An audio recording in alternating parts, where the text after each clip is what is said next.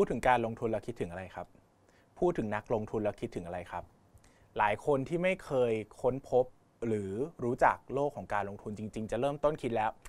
ต้องมีหน้าจอใหญ่ ๆ มีตัวเลขเยอะๆ มีกราฟวิ่งไปวิ่งมา หรือไม่อีกแบบหนึ่งก็ต้องเป็นชายสักคนหนึ่งใส่เสื้อฮาวายใช่ไหมครับ นั่งอยู่ริมทะเลแล้วก็เปิดดูกราฟนะครับเปิดดูเงินโอ้โหเงินวิ่งขึ้นวิ่งลงสั่งซื้อขายหุ้นนะครับ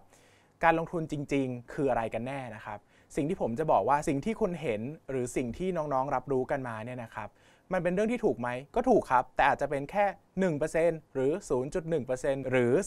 0.001%ของความเป็นจริงก็ได้นะครับ เพราะว่าการลงทุนจริง ๆ แล้ว เป็นเรื่องที่ก็ไม่ได้ง่าย แต่ก็ไม่ได้ยากขนาดนั้นนะครับ การลงทุนคือการนำทุนไปซื้อสินทรัพย์ หรือทำธุรกิจเพื่อแสวงหาผลตอบแทนภายใต้ความเสี่ยงที่เหมาะสม ทุนในที่นี้ส่วนใหญ่ก็หมายถึงเงินนะครับ แต่บางทีหลาย ๆ อย่างที่เราทำอาจจะไม่ใช้เงินก็ได้ เช่นไปทำธุรกิจอาจจะใช้แรงงานแทนแบบนี้ก็ได้นะครับ แต่วันนี้ที่เราจะพูดถึงการคือการนำเงินไปซื้อสินทรัพย์ เพื่อแสวงหาผลตอบแทนภายใต้ความเสี่ยงที่เหมาะสม ดังนั้นเราจะมี 2 ก้อนเวทกันครับ ผลตอบแทนกับความเสี่ยง 2 อย่างนี้ต้องไปด้วยกัน การลงทุนลงทุนในอะไรได้บ้างครับ หลักๆนะครับจะแบ่งเป็น 2 อย่างคือ ลงทุนในภาคธุรกิจจริงครับก็ไปทำธุรกิจเลย เปิดร้านอาหาร เปิดร้านกาแฟทำธุรกิจอะไรก็ได้ครับ เปิดเพจขายของออนไลน์ อันนี้คือการลงทุนในภาคธุรกิจจริงนะครับ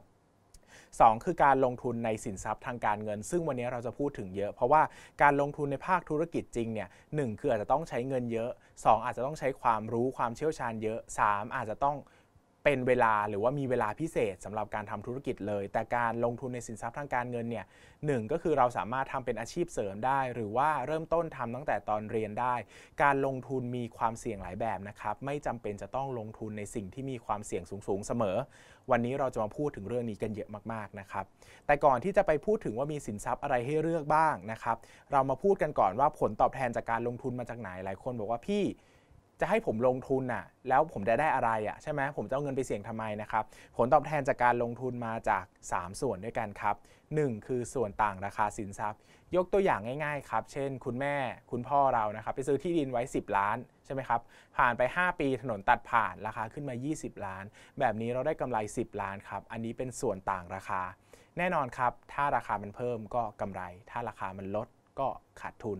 ซึ่งสินทรัพย์มีให้เลือกหลายอย่างครับ แล้วการเปลี่ยนแปลงก็มีตั้งแต่หวือหวามากๆ ขึ้นลงทุกวัน จนถึงกระทั่งถือไป 10 ปีราคาไม่เปลี่ยนเลยก็มี แบบนี้ก็ได้นะครับ ส่วนที่ 2 คือกระแสเงินสดนะครับหรือเงินสดที่เราจะได้รับคืนระหว่างทาง หลักๆ จะมีดอกเบี้ยนะครับดอกเบี้ยก็เช่นเงินฝากธนาคารจะมีดอกเบี้ยให้เรานะครับสลากออมสิน สลากออมทรัพย์จะมีดอกเบี้ยให้เรา เงินปันผลครับเช่น เราเอาเงินไปซื้อหุ้นให้เขาทำธุรกิจแทนเรา เขาก็จะเอากำไรมาปันผลให้เราทุกปี ทุกครึ่งปี หรือว่าทุกไตรมาสก็ได้นะครับอันที่ 3 ก็คือค่าเช่า เช่น เราไปซื้อที่ดิน ซื้ออสังหาริมทรัพย์ แล้วก็ปล่อยเช่านะครับ สิ่งที่เราจะได้ก็คือค่าเช่านั่นเองนะครับ แน่นอนว่าอันนี้ก็แล้วแต่เราจะเลือกเลยว่าเราอยากได้กระแสเงินสดแบบไหน สุดท้ายครับคือผลประโยชน์ทางภาษี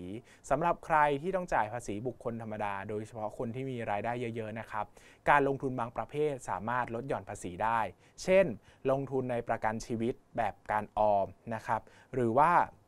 ลงทุนใน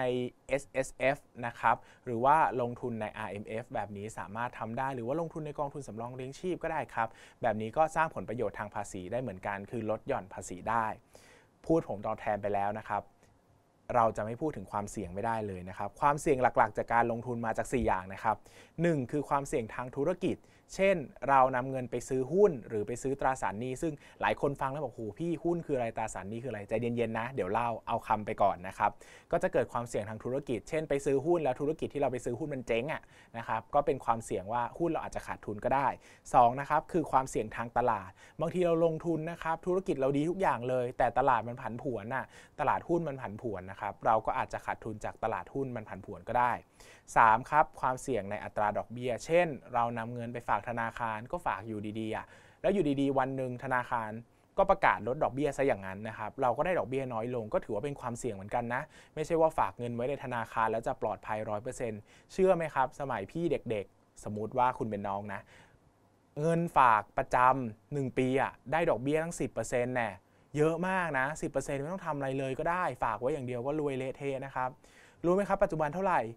1.7%ครับ น้องมันหายไปกี่เท่าก็ไม่รู้นะครับ หายไปเยอะมาก ดังนั้นความรู้ด้านการลงทุนสำคัญมากนะครับ สมมติน้องหลุดมาจากต้มยำกุ้งนะ หลุดมาจากยุคนั้นได้นะครับ ลงทุนแบบเดิมๆ ก็ไม่สามารถหาผลตอบแทนได้แล้วนะครับ สุดท้ายครับ ความเสี่ยงจากอำนาจซื้อ ถึงแม้ว่าน้องจะฝากเงินในธนาคารนะครับ แต่น้องก็ต้องเจอเงินเฟ้ออยู่ดี เงินเฟ้อปัจจุบันนะครับย้อนหลังประมาณ 10 ปีเนี่ย มีตัวเลขนะครับอยู่ที่ประมาณสัก 1.7 1.8%นะครับ ดังนั้นเนี่ย ถ้าเราลงทุนหรือว่านำเงินไปออมหรืออะไรก็ตามที่ได้ผลตอบแทนน้อยกว่า 1.8 เนี่ยนะครับ เราก็อาจจะได้